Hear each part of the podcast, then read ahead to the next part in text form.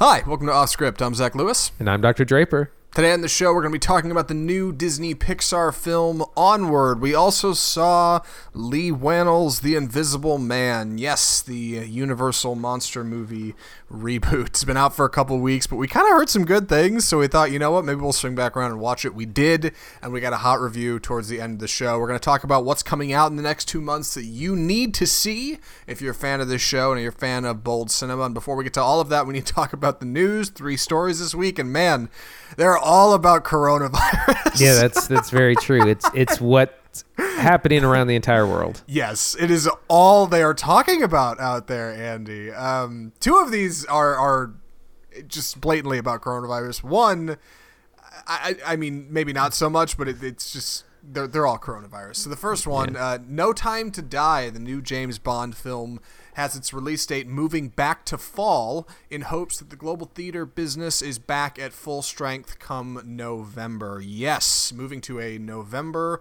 release date. This is crazy. There were trailers out for this movie and like posters and stuff. Yeah. Oh, I mean, Daniel Craig was on SNL this weekend because he was supposed to be promoting uh, the movie, you know, for the next month. Um, and yeah, he it's not coming out till way later in the fall. Yeah, November. This is some wild stuff. Uh, it's it's a little hard to believe. Um, I guess the first question for anybody that doesn't know, why is a movie bumping back its release date? Can you kind of give us a explanation? Well, obviously, as the world is dealing with the coronavirus outbreak, one of the biggest hit sectors is theaters.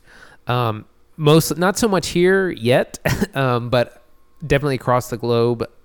Um, China has itself has closed something like seventy thousand theaters. That's a huge market, as well as other places like Italy's on lockdown, Japan, South Korea. So a lot of theaters are just closed for business, and uh, a lot of people are kind of scared to go to the movies. Um, so that's the big thing. They're trying to how do we mitigate the damage? You know, we we have this great movie. We're been promoting it. We're ready for it to come out, but now we have this worldwide kind of pandemic that we're dealing with as well. Yeah, uh, I I guess I'm a little surprised to see this coming from James Bond of all studios. Like you'd think yeah, you'd be worried about something like Disney moving something back, right? Like why aren't other big studios doing this? Do you think?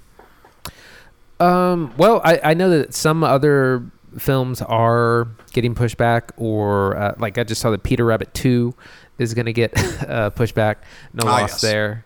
Um, But how, how but, dare but you? Other, Think of the kids. Yeah, I think other films they're just stuck on their timetable. You know, I know like uh, Mulan is coming out in a couple of weeks, and there's, I mean, like where do you push it to? And again, you've you've you have an advertising budget that you've pushed, you know, to a certain date, and you know you don't necessarily want to keep pushing it. Um. So yeah, I, it, it's just in an effort to mitigate, and I, I there's no easy answer. People are just going to lose money. Do you think? Uh, well, I was thinking about this earlier, so I guess I'll say my piece, then ask you what you think of yours. Uh, you, are they going to recoup costs on this? Like the fact is, they wouldn't move it back if they weren't looking at what they think they're going to make and looking at kind of uh, forecasts of, of, box office uh, regions in, in the world and think, okay, hold on, nobody in China is going to go see this thing. America's about to get hit. Nobody's going to go see it. What are we going to do? Let's push it back. They've already spent so much money on marketing. Like you said, Daniel Craig was on SNL. They got trailers out and posters and like a Super Bowl ad that ran and like all kinds of stuff.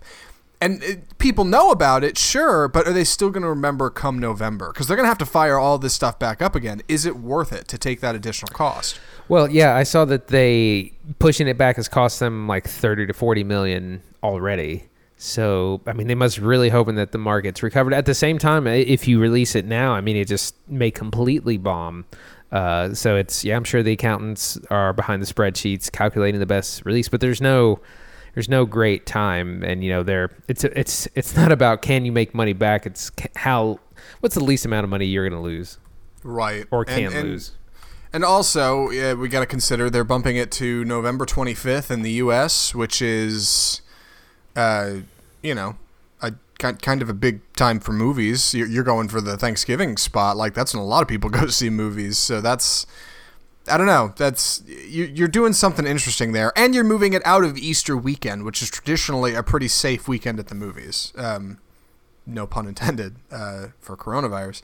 Like typically movies that come out Easter weekend do great. Last uh, 2015 and 2016 had uh, Furious Seven and Batman v Superman coming out Easter weekends. Like usually that's a good time for stuff at the movies. It- it- let me, I guess, let me look real quick. What what are we gonna have coming out now? Is there anything Um, on which day? anything on on Easter weekend? Anything still? I, I'm not sure.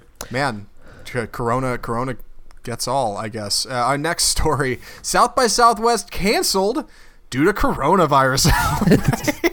That's all we're going to talk about. Uh, yeah, hey, we can Um, laugh about it now. Yeah, Corona, it's- Corona it's cast. Um, yeah. Well, th- this is a huge deal because uh, South by Southwest is you know a huge festival in Austin, Texas, and it's um, you know there's music and film and technology as well. It's it's one of the it's rare that way because it's not just a film festival; it's a festival for a lot of different things. But a lot of the sponsors pulled out, big ones: Amazon, Google, Facebook, um, and so they eventually just decided to close it down. And this is a big deal because there's a lot of big world premieres that happen at South by Southwest, and uh, and they're just not going to happen. I was really looking forward to see what people thought of the Green Knight, which is uh, A24's kind of medieval mystery something or other. Um, yeah, So it's and and this is just the be the reason why this is important to talk about is that this is one of many festivals that are being canceled. Uh, Coachella is going to be pushed to the fall, I think, um, and other kind of big gatherings. yeah. Uh, it's a bummer. They they've been doing South by Southwest for 34 years, and this is the first time it won't be happening. They've always said the show must go on, right? And and it turns out can't go on if you don't have any sponsors. Like that's kind of the whole thing. Um, but yeah, I mean, you you said it. Facebook, Amazon dropped out. Warner Media, Twitter, Apple, Netflix dropped out. And at some point, yeah, what what's the point of having the event anymore? You know, on top of concern for folks' safety and health, of course. Um, if nobody's going to be there presenting, what, what are we even doing? I, it's funny. I, I've I've seen a couple other conventions around town. Uh, just here in the DFW area, having having similar problems. Um, I know a guy who works in events. Um, kind of scattered throughout the country and and he's been having issues like people canceling stuff and people calling him like hey uh, it's not gonna happen man so it's not a joke man people don't want to get together anymore it's weird yeah, it's um, it's just it's gonna be the new norm, and our you know our outbreak is just it's just starting here in the states, and It's so true. we're gonna see what how this affects. You know, we're not quite into summer movie season, but it's gonna you know it's coming up in you know end of April, beginning of May. Yeah well our last story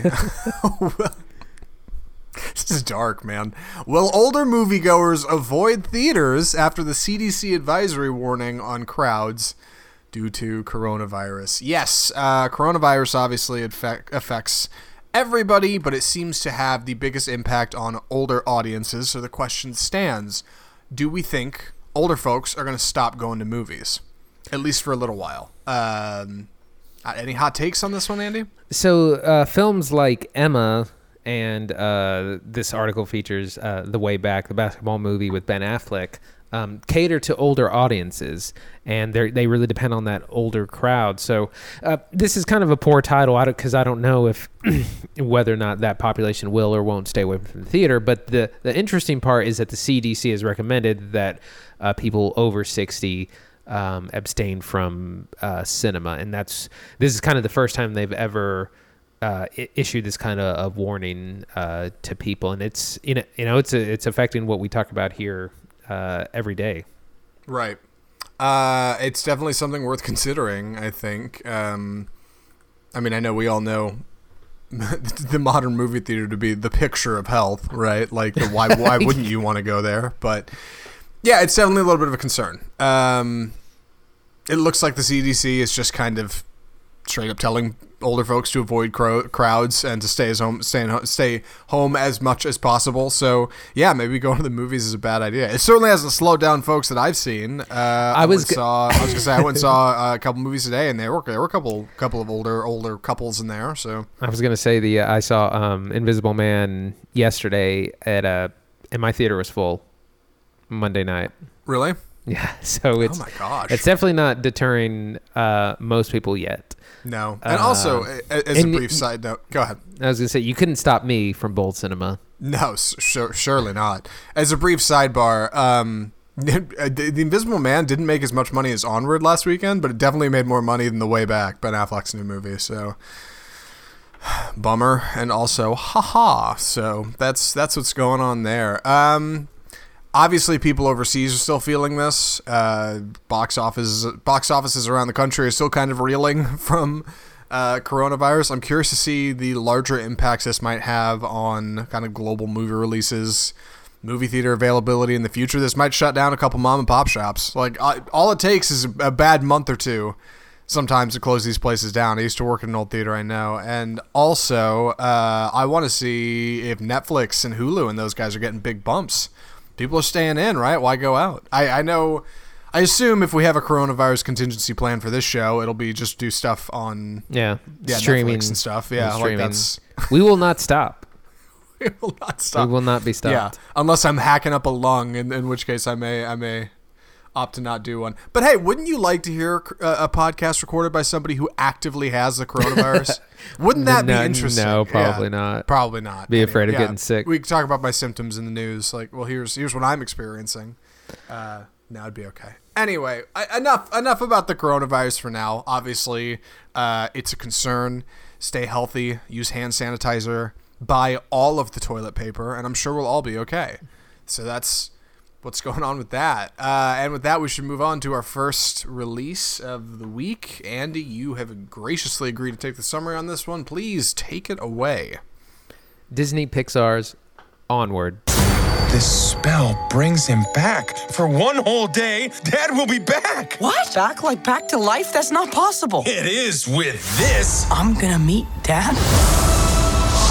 So Onward is the latest Pixar release, and this is kind of their what I call kind of their soft film. It's their kind of smaller film between th- their large summer releases. Last summer was uh, Toy Story 4. This uh, summer is Soul, uh, which is kind of this big music uh, inspired thing.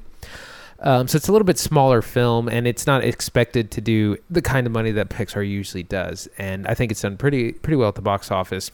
Anyways, uh, the story uh, takes place in a magical uh, world, but that's in a modern day kind of suburban setting. Uh, you have fantastical creatures like. Um, centaurs and fairies and elves and, and unicorns but everyone drives cars goes to school and and you know you learn that there used to be a lot of magic in the world and then everyone kind of got used to modern conveniences and then now everyone kind of forgot um, how to use magic our two main characters are uh, Ian and Barley Lightfoot, who are two brothers. Um, Barley is the kind of overly confident older older brother who's cooler out of high school, and then Ian, uh, played by Tom Holland, is is very uh, he's he's very scared. He's very unsure of himself. He he doesn't have a lot of friends. Their their family is dealing with the loss of their father, who who died before um, Ian's birth, and they kind of discover the, this um, this staff, this hidden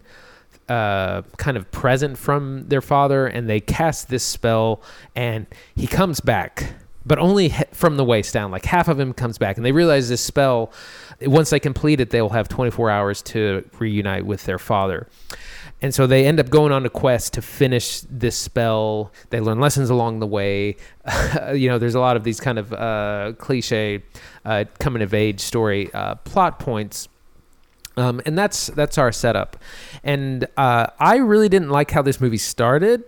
I thought it was really cliche, but it got better the longer it went. And by the third act, it was really great.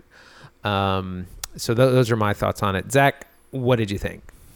Uh, I am mixed on this movie. Um, I I just actually saw it. Andy already knows this, but I definitely double featured today. Uh, my parents came in from out of town uh, over the weekend, so I had to scramble and see The Invisible Man this morning, followed by uh, this movie this evening. So I, I'm, I'm a little I'm a little fresh on both of these. So excuse me. Maybe they'll maybe they'll hangry too, but I'll I'll figure that out after the show. Um, Onward is, I think, like you said, not exactly Pixar's primary release. It doesn't quite have the polish, I think, uh, that normally I would expect from like a Pixar film. It's not bad. It's got some heart. It's a little different and it's endearing, just like every Pixar film. And there's a lot in it that works. I especially appreciated the kind of subversive um, approach to the climax of the film, which we won't talk about because this isn't a spoiler show. But um, it does some things differently. It does some things right, and I want to talk about that stuff. I didn't enjoy it as much as I had hoped, I guess, but I still had a lot of fun, and I'll probably still have a recommendation at the end of the show. So let's probably talk about Onward, I guess. Yes. Where do you want to start? So why don't we start with this plot? So the thing about this plot is that it's really a little overly complicated, and I was uh, trying not to um, uh, get too much into the weeds, but it's the setup is complicated. You have these two brothers. There's a spell. There's magic. They got to bring their father back, but they only have so much time. And then there's a quest. Um, that was probably a better summary. But they, and then they both have their own challenges to overcome. The thing that I liked about this movie is that it it kind of reminds me of the uh, kind of adventure films of the 80s, things like Goonies or Indiana Jones, because they they discover one clue which leads to another clue, which leads to another clue, and there's you know there's there's definitely some homages to Indiana Jones. Uh, for sure, but it, Yeah, like I said, it once once the opening is the setup is clumsy, but once it gets going, um, I, I think it's really enjoyable because it turns into this road trip with uh, the two brothers. Um, in, in, in Chris Pratt plays uh, the older uh, Lightfoot uh, Barley. Um, and I, like I said, I, I liked where it went much more than where it started. Yeah, I, I feel the same way. It's definitely kind of a slow start, uh, and it's a little tough to get into the world. I, I see what they were going for. I feel like it's really easy to kind of write it down on paper. Oh, it's like a. It's like if a modern world and a fantasy world slam together, and people have the internet, and they basically have iPhones, and they have cars they drive to work in and sit in traffic in, but also uh, they live in mushroom houses and there's trolls and unicorns and like all kinds of stuff. Like very fun premise and idea, but like the way it was fleshed out, I think was a little clumsy and it makes it just a little hard to get into. Um, like you said, towards about the middle of the film, they kind of break away from like suburbia and, and like the society of the world and start to get into like the wilderness a little bit. And that's where I think it really opens up and your imagination can kind of run wild a little bit more. Um, but I think in that presentation, it's worth talking about our characters, right? We've got, like you said, Chris Pratt as Barley, the older brother. Uh, uh, Tom uh, who, oh Holland. God, Tom Holland. I was gonna say Tom Hooper, the director of uh, uh, Cats. the Dana. Yeah, Cats. Good God. Uh, Tom Holland as the as our main Ian, uh, his mom Julia Louis Dreyfus, and a handful of other characters. All a lot of fun, Uh, very enjoyable. Uh, I I I thought Tom Holland was not su- super outstanding. Uh, I don't know. I I don't know if he something about him. Maybe maybe it's because he's faking an accent and like it kind of came through, but something about his performance didn't stand out. Chris Pratt was great. I thought he did a great job playing Jack Black. Um, Yeah, for sure. Which is probably He- who should have been this role, but you know, he uh, he plays the same character that he plays like in Parks and Rec, and if you remember Everwood, which he was in that series, yeah, is, uh, Everwood. Take that and rewind it. Back. um, yeah, sometimes in life, uh, yeah, Everwood. He was a kind of a lovable screw up in that as as well. But he's you know he's the cool older brother. He's super confident, and he's got this this really cool van that's like he loves rock rock music and has a big, uh, you know, Pegasus uh, painted on the side. But it's like it's a little embarrassing, and he's you know he we find out that he's on a gap year and he's trying to figure things out, and he's he's a little bit of a misfit. He's like borderline screw up, and that's you know that becomes an issue. And he, he's the opposite of, of Tom Holland character Ian, who is uh, very unsure of himself, very timid, very like uh, you know has social anxiety, um, real unsure of himself, but kind of has a a little bit better plan with his life, has a little bit more uh, direction. Yeah, and I wish I guess I'd seen a little bit more development around him. Our lead Ian gets gets a lot, right? He's our main character. I get it. He's 16 and he's very unsure of himself and very quiet. And at the beginning of the movie, it very quickly establishes he wants to be more confident and learn how to drive and and and talk to people. You know, I, I, I probably talk to girls would have been a thing if this movie had been made five years ago. But um, just talk to people. That's his thing. Be social. Uh, and he works on those things over the course of the film. You know, he kind of he kind of figures that out about himself. Through obstacles, he yeah overcomes his right. fears. Our, our our our lovable screw up Barley doesn't really change a whole lot. The gap year thing is never addressed. They're never like, "Oh, he's going to college next year." No, that never really comes around. He doesn't. He doesn't lose lose the baby weight. He doesn't get a like. He, he's just kind of the He- same he- guy. I think he does kind of become a little bit more focused, or you learn that he's not the huge screw up that you think he is. Yeah, I, I you learn more about him and why he is the way he is, and I think that's good. You know, you're Mm-hmm. everybody's allowed to have a weird friend or an odd brother or sister, like, or maybe you're the weird one in the family, like, and I think that's okay. That's that's a good that's a good space to have in a Pixar movie. Um, Mm-hmm. So that was good. I was I was really intrigued by the.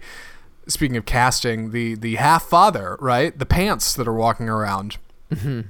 We haven't talked about that. Uh, uh not. This is a whole weekend in Bernie's thing that happens. A, right. Yes, we we have this odd man out, fish out of water that we have to take care of. That is essentially a corpse, um, which is pretty pretty good time. Uh, a lot of fun, honestly. Not in the way. It, it- like I, I think of how ob- obnoxious that character could have been. Like a pair of pants that walks around, like could have been all over the place, and like basically sits in a van the whole movie, which is okay. Like that's not bad. Like uh, you know, it used used sparingly as a plot device, like it moves the plot forward. Not too shabby. So overall, our cast pretty good. Like I, I think they did their jobs well. They, they sounded good. Not not so bad. Yeah, I was going to mention uh, Julia Louis Dreyfus plays uh, their mother, Laurel Lightfoot, um, and and also uh, what I thought was a pretty good performance of Octavia Spencer as the Manticore, who's she's uh, kind of uh, you know this mythical creature, but that's been reduced to like running a restaurant. Uh, that it's very much like a Chuck E. Cheese, and you know she has like the head of a lion, a scorpion's tail, and wings, but she's got to like you know serve hot fries to the the locals. Um, and that that that her character is really pretty like loud and bombastic, and it's you know it's a fun uh, addition to the film. No, yeah, she's she's actually really good in that role. I, I appreciated her a lot. All right, so we talked about the world. We talked about our characters. Uh, general plot, right? Following a quest, uh, very D and D inspired. Yeah, yeah. Like I said, very yeah, very D and D inspired for sure. Uh, Dungeons and Dragons for those of you who don't know. Um, and and like I said, I was r- very strong. And it's maybe because I actually watched the Goonies uh, recently that uh, I was reminded of this. And there's a map. There's you know hidden objects. There's uh, you know uh, traps and things that they have to to avoid. So, so I think it's very, and there's, I mean, and like I said, there's some blatant uh, Indiana Jones calls out, call outs. Which, by the way, I, I feel like Goonies is just Indiana Jones for kids. Yes. Um, but uh, yeah, you know, we, we get some uh, adventure, uh, and then I was saying like the adventure film has kind of gone away. We don't really get them much anymore, at least not in live action. So this is kind of nice to to see them uh, on this journey. We also have you know some stops and uh, there, there's kind of. Uh, not a bar fight, but we, we meet these fairies that are like a motorcycle gang, and they're like, yeah. yeah, pix, yeah, yeah, and they're like really small, but they, you know, they look like bikers, and they have like leather jackets and mohawks, and they're really mean and aggressive, and you know that that's kind of so they they, they weave in these fantasy elements uh, into kind of a, a very modern suburban story. Yes, and and like I said, I think tonally that's a little confusing, at least for an adult at the beginning. But I'm sure like a kid, I think would have a fine fun time throughout. That wouldn't slow them down at all. Uh, I I think it's interesting. Pixar, I I- I've never really noticed this. Like, I've never tried to identify this to to to to categorize Pixar films into kind of two buckets, two categories of Pixar films. But I'm I'm gonna I'm gonna do it with this one. I'm gonna say there's two kinds of Pixar films. There's adult Pixar and there's baby Pixar, right? An adult Pixar is gonna be stuff like Inside Out, or WALL-E, or Up, like stuff that like you're probably gonna cry. Like it's really pulls at the heartstrings, like really gets you down deep. And then there's kind of baby Pixar, which is totally cool. And that's going to be stuff like Finding Dory and Onward and, uh, and Cars. A Bug's Life, yeah, and Cars. All fine films from a fantastic studio that makes great work. But they're just angled a little different. Like they're not quite aimed so much at everybody. They're aimed a little bit more at like kind of kids. And I would say that's where this one lands for me. It's a little bit more kids, a little It less is. adult. It- That's not bad. It does just- have some real serious themes, though. Like we're, we're, you know, we're dealing with the loss of their father, not just the loss of their father. Their their father, what like died when um, Tom Holland's character Ian was before he was born, or as he was a child. He doesn't remember him at all. So we're talking about a very long-standing uh, loss, and it's it's very. I, it, I mean, and it, it, it touches on some really strong emotional points, and I was like, man, this is some really dark stuff. This is like classic Disney, like uh, dead, Yeah, dead, definitely. dead, dead parents and everything. Yes, uh, there, there's definitely some moments of kind of grief and loss, and, and how to say goodbye to somebody. That's definitely a big part of it, right? That's this whole race to see their dad for one more day. Like that's that's a big part of it. You know, that's kind of what's going on. Um, and I agree. That's that's definitely some heavy stuff. But like I like I said, I, I think of a movie like Up that has that fantastic framing device. At the beginning, you get a brief montage of what's going on. You get some real heartbreak, but it, you kind of have this string that's just left open, and then a character like the young kid comes along and t- tugs on it a little bit, and before you know it, it unravels this whole thing, and then at the end you get exposition. You get you get the end of the framing device, the end of the montage. You, you get sa- satisfactory conclusion for what's happened. Um, this movie lacked that a little bit. It didn't quite have that. It, it had, man, I really miss dad. We have our spell performed in the trailer of, okay, we've got the pants now. We got 24 hours to get him back. Let's go do it. And the way it comes back around at the end of the movie, like I said, is subversive. It's different, and I really respect it for that because it did it did something I didn't expect it to do, and I thought that was really cool. Yeah, li- like I said, that's the longer it goes, the more I liked it, and especially I think the third act is really, really strong. And I was a little Yes. worried because, like, when I saw the the trailers for this movie, did not excite me at all. No. was was not into it. Um, and when it started, I was like, oh gosh, this might this might be a miss. But yeah, by the time it gets there and the third act, yeah, the, there's it's got some nice surprises, but they all make sense and like you know the themes and you know it's it's about family, about uh, you know brotherly love, um, loss, grief, these these things. So, but by the end, it's it really hits some some high notes. Yeah. Um, other things that are worth noting: the animation is fantastic as always. Uh, really outstanding lighting, I think, in this movie that I noticed because usually Pixar kind of picks one one lane to really work on in a movie, and I think that's what I noticed here. There were a couple s- standard shots of like keys in the ignition or something where you can't see any like moving figures, and it looks so good, like photorealistic good. Like stuff looks fantastic in this movie. So outstanding as always. Uh, not not too long. Didn't overstay its welcome at 100 and, at an hour and 42 minutes. So I appreciated that. Overall, uh, a fun romp. I think. Yeah, absolutely. Uh, Andy, would you recommend Onward? I absolutely would. Like I said, it's it's a little clumsy at at to, at the beginning at the start, but it really gets going and it's a lot of fun, a lot of emotion. Uh, great for the kids, great for the family. A lot of of good characters, some good laughs. Um, yeah, o- overall a really enjoyable time at the cinema. Yeah, I, I think I'd recommend it too. With the yes, with yes, with caveats, right?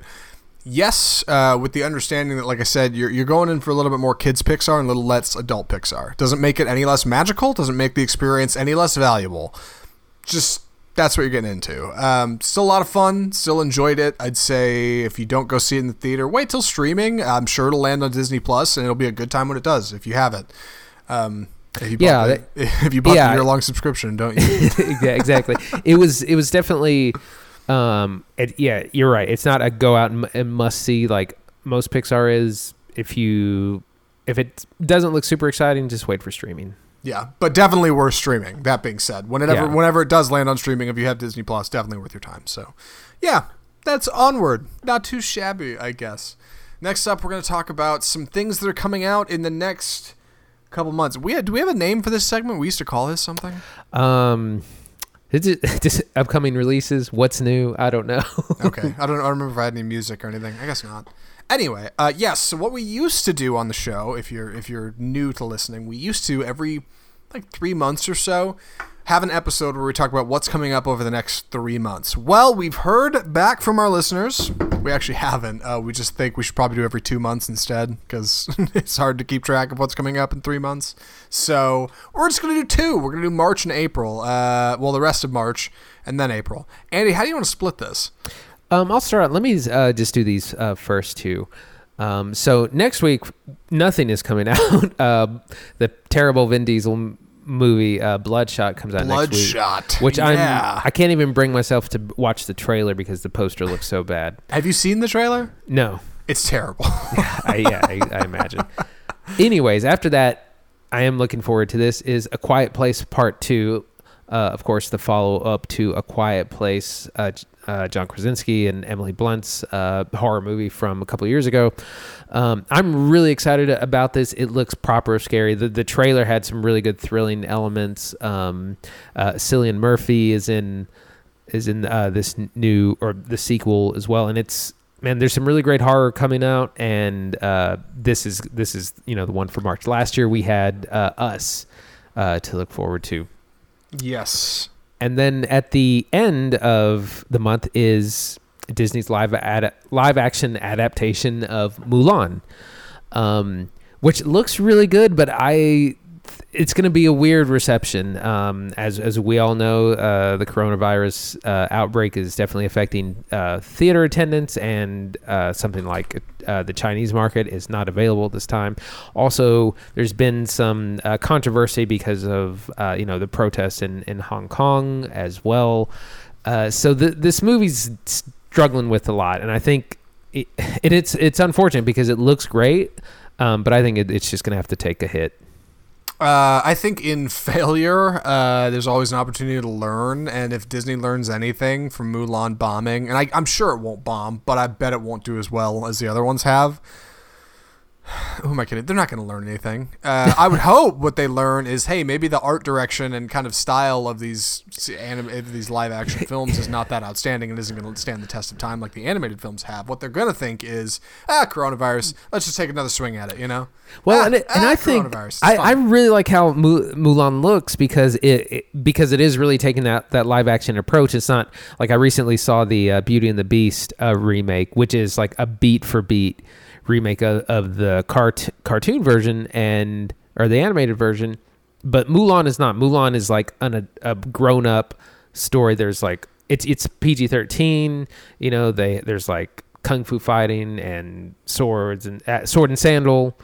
And Uh, I'll tell you what, yeah, and I'll tell you what excites me about Mulan. It looks like they actually went out to like a different country and shot it. Like Beauty and the Beast is so obvious. they went outside. yeah, Beauty and the Beast is like so obviously a studio, and it killed me watching Emma last week because I was like, Emma managed to go out and actually film in like the English countryside, and Disney, you clowns, could not bring yourselves to go out to France and buy out a village for a month or something and fly Emma Watson out and have her fake sing into a mic. Like, come on. What are we doing? Uh, Quiet Place 2, while I'm at it, also excites me because of our man Cillian Murphy. I know it's said it different than Cillian, but I'm not sure how it's pronounced. So Me neither. uh, that dude needs more work. I think he's great. I thought he was great in, in Nolan movies. He's great in every movie. Uh, Quiet Place Part Two. Hopefully, good stuff. And also uh, Noah Jupe, our boy from Honey Boy last week, is is in that movie. So that'll be a good time. Oh yeah. Yeah. Uh, coming up in April is a bunch of these, and I'm not quite familiar with all of them, so I'm going to tell you what I know, and Andy can fill in the blanks. Uh, April 3rd is going to be New Mutants, the 20th Century Fox That's right. X Men teenage adolescent horror film kind of thing uh, that Disney bought last year that they've been sitting on ever since is finally coming Two out. years delayed. I I'm so anxious to see if this is the start of something new or if they're just dumping this like they dumped Underwater at the beginning of the year because they don't know what to do with it and they're like, well, just stick it in theaters. Maybe it'll make some money in Easter, you know. Um, I don't Yeah. know, but I'm tentatively excited about it. Yeah, me too. Me, me too. And I've I, have been seeing this weird article floating around that I haven't read yet. But apparently, the director is saying no, there were no reshoots for this. But all that's all I heard. That's why there's so many delays. So I'm gonna have Huh. to see see what all that's about. Uh, yeah. Go on.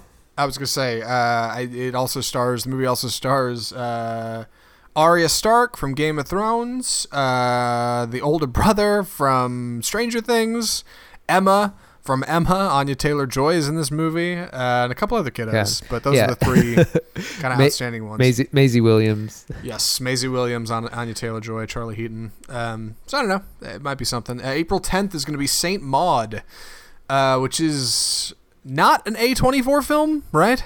No, it is an A24 film. Oh, it is. Okay, good. So That in the sense then. tradition of what is becoming women's horror, um, A24. Uh, Saint Maud. Uh, if you've have you seen any of these trailers? By the way, Zach. Yeah, yeah, yeah. yeah. I, I think I've seen all of them actually. I just don't quite remember because Antebellum's a little weird, but we'll get to that in a minute. Anyway, Saint Maud. Right. Uh, it's it kind of follows this uh, uh, girl who is a, a nurse and uh, she's tending to, I guess, a terminally ill patient, and she is trying to uh, convert this patient to. Uh, Christianity or whatever, save her soul. Uh, but she she kind of is going off the deep end, and uh, she maybe is getting possessed. The trailer looks really intense. Uh, it's and it's some you know good looking A twenty four horror, and I, I it looks it looks good to me. It's got that sick Billie Eilish track Yeah. on there. Oh. oh man, and the and the girl in it, I don't know her name, but she looks so friggin' creepy. My god. she, Yeah. She's just so odd and weird and I'm like, "Oh man, she's going to be weird. I love it." Yeah, maybe she's possessed. Maybe she's nuts. Her Who her, na- her name is Morfydd Clark. Nice. Morfydd Clark. Uh, April 17th. Uh, oh, I forgot. April 10th. That's my birthday. St. Maud. That's what I'm. That's what I'm getting this year. St. Maud. That's not too bad. A couple years back, I got the Miley Cyrus movie, so hey, I'll take this. Uh, April 17th, my sister's birthday, is going to see Antlers, uh, which is a horror film about a small town Oregon teacher and a local sheriff who get entwined with a young student who's kind of got some weird stuff going on at home, I think. And and the first trailer for this film is, is fantastic. It's it's horror, it really sets the mood. It's creepy and it's dark and it looks weird. And the second trailer has a lot more exposition in it. So if you're gonna see one, I'd encourage you to watch the first trailer and then go see this movie. Don't. I think it's a less you know the better situation Sure. because it looks really curious and weird and original and cool, and I, I want to see more about it. Um, Yeah, it has that. Um, it, like it's an indie film. It, it's a it's a monster movie essentially. Yes, it, it's it's body horror, ur- yeah. Oh, it's an urban legend uh, kind of uh, story, which uh, we know we our, our good friend Matt is is all about uh, those urban legends. Yes, so that'll be a good time. Uh, also stars Keri Russell in the lead and Jesse Plemons, I think, as the sheriff. Is that guy ever going to lose weight, or is this whole thing just like backing it on? I saw him referred to as Meth Damon. Because he was he got a start in, in or he was in Breaking Bad. Meth Damon. Jesus. He's only right. he's only actually ever put on weight from when I see him. I mean, that's what I mean. I'm like, I don't know if the guy ever lost weight. I think he's only ever put on weight for roles. I don't know where he's going. But anyway, you want to take this next one? Uh, yes, uh, promising young woman, uh, which I've heard a lot about, a lot of buzz about this movie. Uh, stars Carey Mulligan and, Bo, and Bo Burnham. Uh, Carey Mulligan in, in the trailer, we see her. Sh- she's at a bar. She gets super drunk, and a guy tries to take advantage of her, take her home, and then turns out she's not drunk, and she's caught him. You know, basically in att- attempted uh, sexual assault, and then uh, looks like she blackmails these people. And this is like a quest she's on because then she she continues to do this. Uh, this is some sort of revenge uh, thriller. I don't know much about it, but it just it looks good and it's got a ton of buzz. Yeah, so that'll be something. I'm I'm I saw a trailer for this and thought, okay, hold on, yeah, this is interesting. I don't know where it's going, um, but we'll probably end up watching it for the show. So you'll find out if you keep it here on Off Script. And our last movie in April, April 24th, is going to see the release of Antebellum. Uh, which is a movie I don't know a whole lot about, and I think that's by design, right? It, they've been a little vague on purpose about this. So it's from the producers of Get Out and Us. All right, so you have an idea of where it's coming from. Uh, it stars Janelle Monáe, who's a very exciting new actress, uh, up and coming actress, I should say. She start she she is an author named Veronica, uh, according to this IMDb rundown, who says. Veronica finds herself trapped in a horrifying reality and must uncover the mind bending mystery before it's too late. That's all I know about this movie. I saw a trailer. It's a little vague, but it's definitely got similar imagery to something like Get Out and Us. I think there's a reason they say it's produced by those by those same folks. Uh, it's definitely got some energy to it. I don't really know where it's all going, but I, I dig Janelle, Janelle Monáe, so I, I think it'll be a good time. Yeah, so it, it um yeah, it, it looks really interesting because it, it has to do with some sort of like there's either like time skipping or something because part of it is in takes place in modern day and then part of it is in antebellum south and slavery south. And you see janelle monáe both in as an author and also as a slave. So there's some sort of like Yeah. time Some hopping something or- dimensional something going on. And it's I, I saw another quote unquote trailer and it was like shorter than the first trailer but it it, it really got my my attention. Like it, it was good not to um show too much. But i don't again this is this female led horror stuff is it's i don't know if we're in a trend or something but it look it's just it's really great Yeah, I'm into it. Keep it up. we, we, we need we need more women in Hollywood. And with that, we should move on to our final uh, film. We'll get to more releases in a couple of months, uh, probably towards the end of April. We'll talk about what's coming up next, so stay tuned for that. Otherwise, this is uh, Leigh Whannell's The Invisible Man. Let me help you. You can't help me.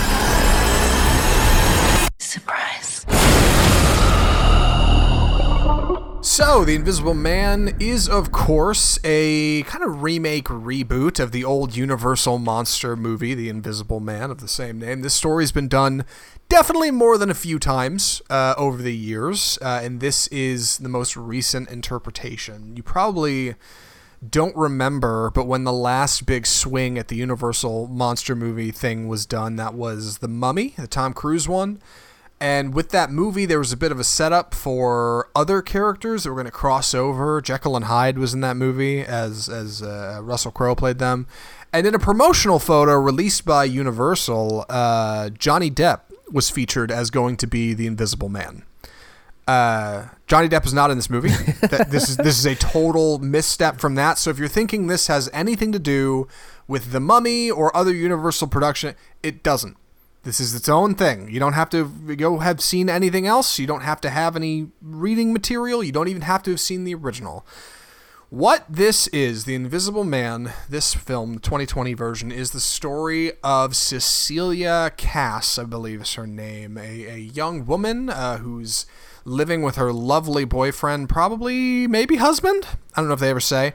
Uh, a wonderfully brilliant man named Adrian, who is an. It's just.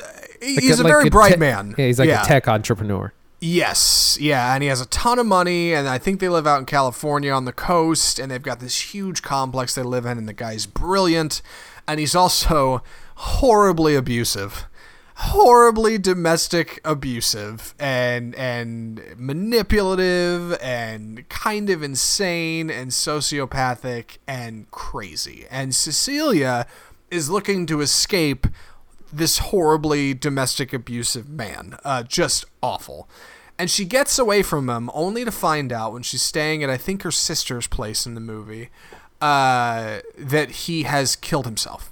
Suicide, passed away, uh, is, is no longer around. So obviously, she starts feeling a little better about herself. She comes out of the house.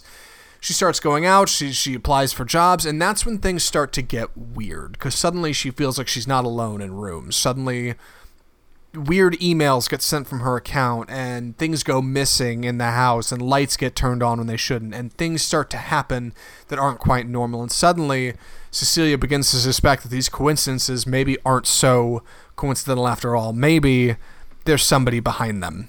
Somebody invisible. The invisible man. Uh, a very intriguing pivot from the original story. Obviously, the original story was an invisible man who's a brilliant scientist, finds a way to turn himself invisible and gets into hijinks. This is a guy who finds a way to turn himself invisible, but is horrible and crazy. And and it's fascinating. It's a really intriguing twist on the formula that I actually really enjoyed watching. Elisabeth Moss is our lead. Andy, what did you think? Wait. Yes. No. What did you think? It's, we're not on recommendations yet. What did you think of The Invisible Man?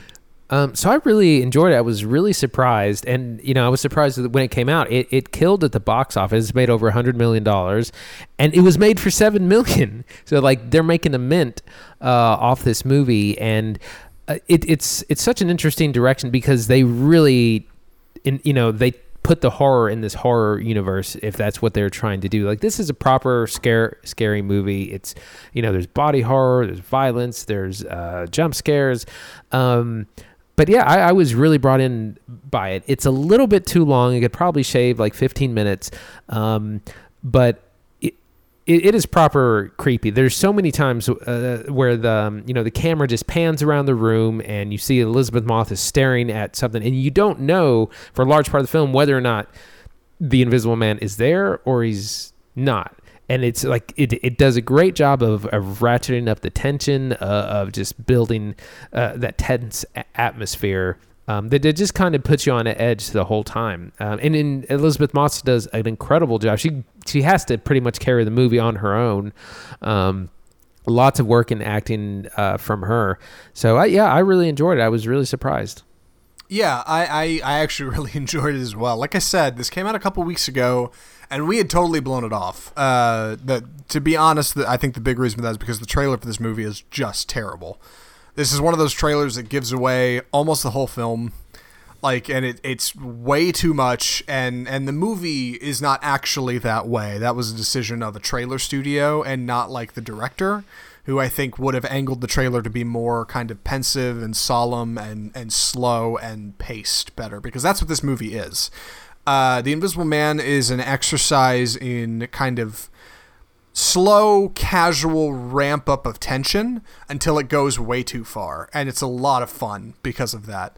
Um, Leigh Whannell, Whannell. I'm just gonna. I, I'm gonna go with Leigh Whannell. That's what I'm gonna call I think him. it's Whannell.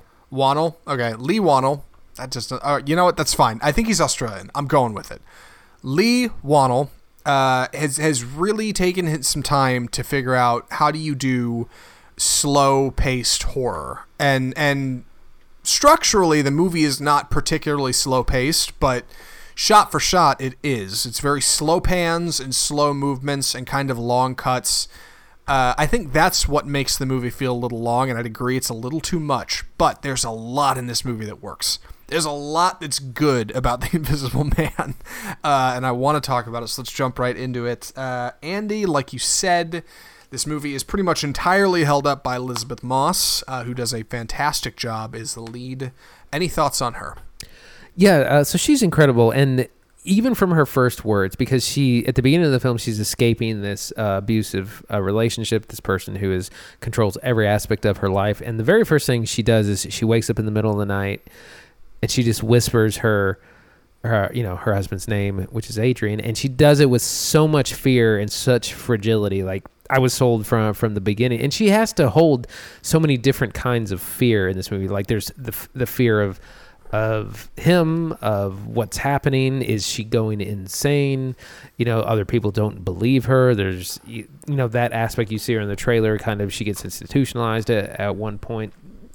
Um, and and just the camera is focused on her face a lot, and her just staring into into empty rooms and having to act and react, and then you know also and sometimes things happen that only she can see and no one else witnesses and so that that makes it even harder. But it's uh it's really incredible. And there's some there's some action scenes here uh that are pretty violent um as as well that, that she has to act through. So uh did, did just did an incredible job in this Yeah, she's she's tremendous. She uh, to to I don't I don't mean to just coin a phrase from like Roger Ebert who said uh, Shelley Duvall in The Shining was a screaming dish rag.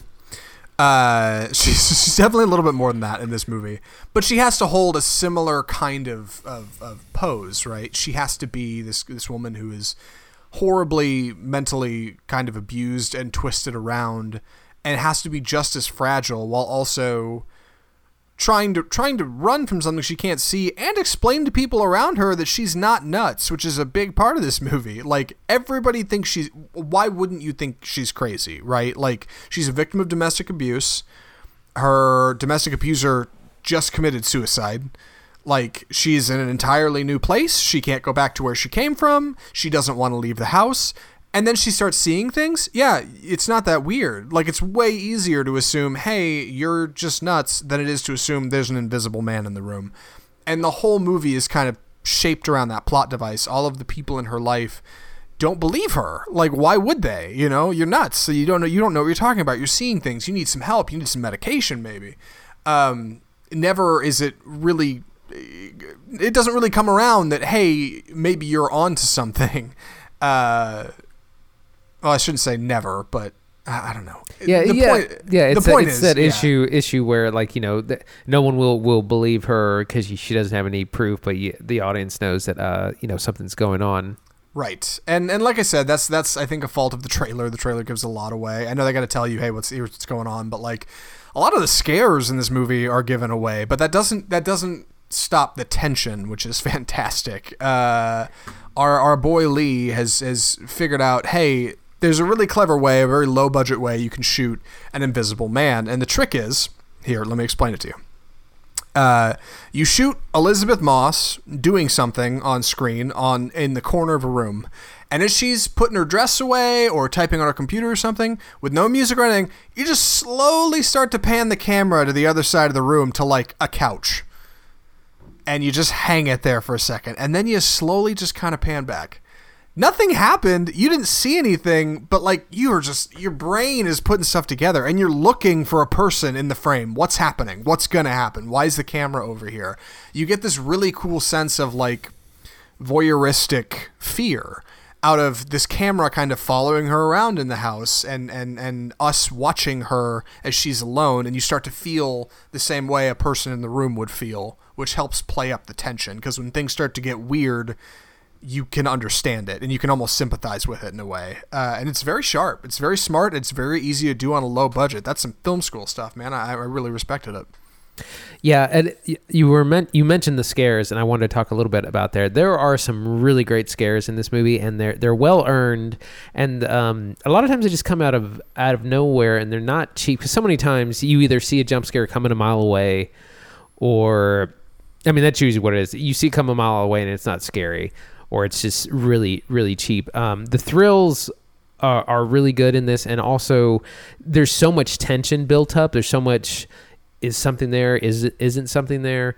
um, that you you get put on edge and so when these kind of, when these jump scares happen they're incredibly effective because you've been you, you're anxious the whole time leading up to it Yeah, uh, and it, it works, man. It, it plays great. So as the movie goes on and things start to get stranger and stranger, and she starts to piece together, hey, something's not right here. Something's wrong. You know, we start to get a little bit more exposition because the movie really does start out pretty dry. It doesn't give you a whole lot of backstory. It just starts and she's getting out of there. Like, and and you have to kind of piece it together as you go, along with the other supporting characters in the film uh, and I really respected the way it kind of ramps up that intensity because, like I said, it get it gets nuts by the end. This is an R-rated horror film. yeah yeah like it- we get some good and there- body horror Yeah, there's a reason it's R-rated. Like it, it starts to get wild at the end. Um, and man, like that that step up in tension as things get crazier and crazier, and people just think you're nuts, you're nuts, you're crazy. You know, um, it's it's a really enjoyable ride. You know, it, it's it's a lot of fun. It's a, it's a good roller coaster of ups and downs and calm and intense and calm and intense. It doesn't lay it on too thick. It doesn't lay it on too thin. It's just right. And I really, like I said, I really respected it. A lot that works here. So part of of wh- what I want to finish up here is that this this film stands on its own really well. It's it's open and shut, but it does, and I don't want to give too much away, but it does kind of set up for a sequel, and I could definitely see it th- how it would be setting up a larger universe. You know, uh, the same way that something like Captain America: The First Avenger was the introduction of Captain America, who would go on to do more films and be in the Avengers. If they're if Universe or if Blumhouse is it's a Blumhouse, Blumhouse or A twenty four, Blumhouse, Uh, Um, Blumhouse, yeah. yeah. Blumhouse. yeah. If if they're attempting to build, uh, you know, to build because I didn't know if they were going to actually build the, the horror horror verse or just do one off films, but they've definitely set themselves to be able to do that. So I, I'm excited to see what kind of their next character and what what kind of film it'll be. Yes, uh, I've I've from my brief reading around this because I wanted to look it up and figure it out. Yeah, it looks like they are still planning on doing some kind of. Basically, they're planning on still rebooting all the monster movies, but after. Excuse me. After the disaster that was the Mummy, uh, they decided to move away from the shared universe thing and focus on individual stories. So that's what this is.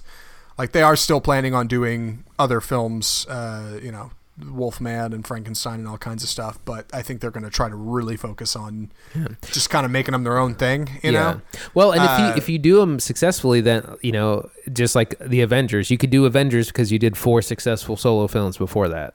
right? People will come back.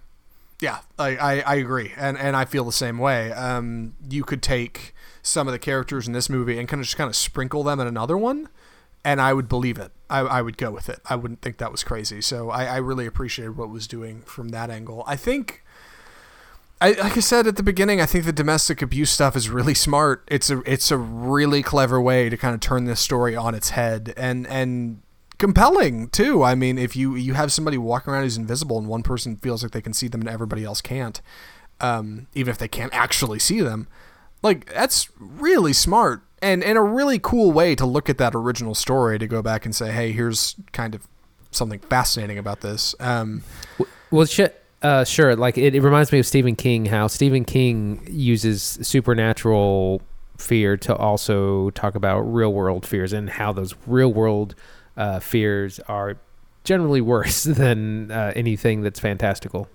Yeah, usually. Something I, something else I really appreciate in this movie, the soundtrack. Um, it is really interesting. Um, it's a whole lot of bass and it's a whole lot of electronic sound, and and it's it reminds me of something. Andy, Andy, did you notice this at all? Uh, Yeah, I'm hoping I can lean on you a not little too, bit. No, not too Really? much. I, I didn't Oh, really man. pay t- too much attention to yeah, the score. It was when, fine. When when big scares come out, you get these huge booms of like like huge electronic bass and sound, and like it's it's really effective, uh, especially considering some of the larger themes in the film that I won't get into because you should just go see it to find out for yourself. But um, really good stuff, very creepy and very unnatural, and and that's exactly what Invisible Man is, right? He's unnatural. You're not getting a whole lot of melody or rhythm in this soundtrack. It's a whole lot of just harsh, rough sound. And that's really cool. Like it's it's really effective when you finally start to figure out what's happening in this movie, and you're getting these big scares. Um, I really appreciated it. Yeah, and I think in terms of, of what this film, this film, and also what it means for a larger universe, is that it's very, very grounded. Whereas the, you know, things like the Mummy, Dracula Untold, I Frankenstein, the Werewolf, all that was leaned more towards the supernatural. It seems like th- that's not going to be the case with this, and I think that's a very smart decision. Yes, uh, I agree. I think that's a smart decision as well. Um, yeah, I think we covered everything here. Runtime, cast, uh, the world, the setting is modern, hyper modern even. Um, I think everything worked. Uh, any other thoughts before recommendations, Andy? I think I'm ready. Andy, would you recommend The Invisible Man? Um, absolutely for horror fans. Uh, some content warnings. It is very violent. It is hard R. Uh, it deals with uh, themes of domestic abuse, so just be aware of that. Um, but absolutely, it's proper scary. It, it's got different kinds of horror. There's body horror, jump scares, just creepy mood. Elisabeth Moss is really great as the uh, as Cecilia Kass. Carries the entire film uh, herself. Um, really enjoyed it. Really recommend it. Yeah, I feel the same way. Uh, I am bummed I didn't think more of this movie when it was coming out, but like I said back then, the trailer is terrible, and it still is. Um, but if you can kind of set that aside and just kind of go, just see kind of a quiet little horror film, I, I think you'll actually really enjoy it. It's it's it's smart. It's a little long, like I said, but it's a good entry in uh, Mr. Whannell's uh, library. Uh, next up on his plate, it looks like he's going to be doing. Um, Escape from New York, which is crazy. They're rebooting that, so he gets a piece of that, which is good. Oh, one more thing. I'm thinking about it. Uh, the action scenes in this uh, long take. Yeah, they, they would do one take action scenes with a bunch of choreography. So that was actually really cool. Um, I, I really respected that. Anyway, uh, yes, I think this movie is really smart. I actually really enjoyed it. I would recommend it. Go go see it. Definitely R rating. Definitely a bit of a trigger warning for some folks, maybe. Uh, so something to watch out for. But um, if if you don't go see it in theaters, definitely a streaming joint. You don't want to miss it. So that's The Invisible Man. All right. And with that, I suppose we should wrap the show a little early this week. Um, but you know, we all have our health to think about. So uh, you know, if you go to the theater, use hand sanitizer. Wash, wash your hands. Yeah, twenty seconds. Come on. wear wear your mask if you got one. wear your mask. I don't, but I do wash my hands. I thought the mask thing didn't actually help. I thought that was a bit of a myth. Mm, depend, depends on who you ask, I guess. Is that fake news? Is that fake news? I don't know. anyway, uh, if you enjoyed listening to Off Script, uh, check us out on all that social media stuff Facebook, Twitter, Instagram, YouTube. We're probably on TikTok or, um, oh God, what's that new one all the kids are talking about? Byte. I don't know. Byte, yeah. I was sure you were actually going to know it. Yeah. Vine two. Yes, Byte. Yeah, I'm sure we're on Byte. Uh, yeah, check us out on social media. Follow us. Throw us a like if you can swing it. Just let us know you're supporting the show. It really means a lot to us. If there's anything you can do on the podcast end, just throw a subscribe down. Just subscribe to the show so you get a new episode every single Tuesday in your inbox. We are loving the show and we love doing it and we want to keep doing it for us. But if you want to listen too, I mean, you're more than welcome. Please, please do. Leave a rating and review even if you really enjoyed it that much and uh, let us know what you thought. Feel free to write us, mail at offscriptfilmreview.com, or just comment on any of those things, any of those social media posts, and we'll we'll read them. We'll probably read them live on the show uh, if they're particularly captivating. Give hit us with a hot take or something we should see or your opinion on something. We want to know. Seriously, this is what this is all about. So, bold cinema is all about: watching movies and talking about them. So. With, uh, with that being said, oh, uh, and we're taking next week off. Shoot, That's I should right. have said that at the top. Yes, uh, next week Andy and I are both going to be traveling. Probably both going to be getting sick, so we're taking the week off. We'll be back next week, hell or high water, uh, on off script. So, with that being said, thank you for listening. Pleasure as always uh, from all of us here at the home of Bold Cinema. I'm Zach Lewis. And I'm Dr. Draper. Thanks for listening.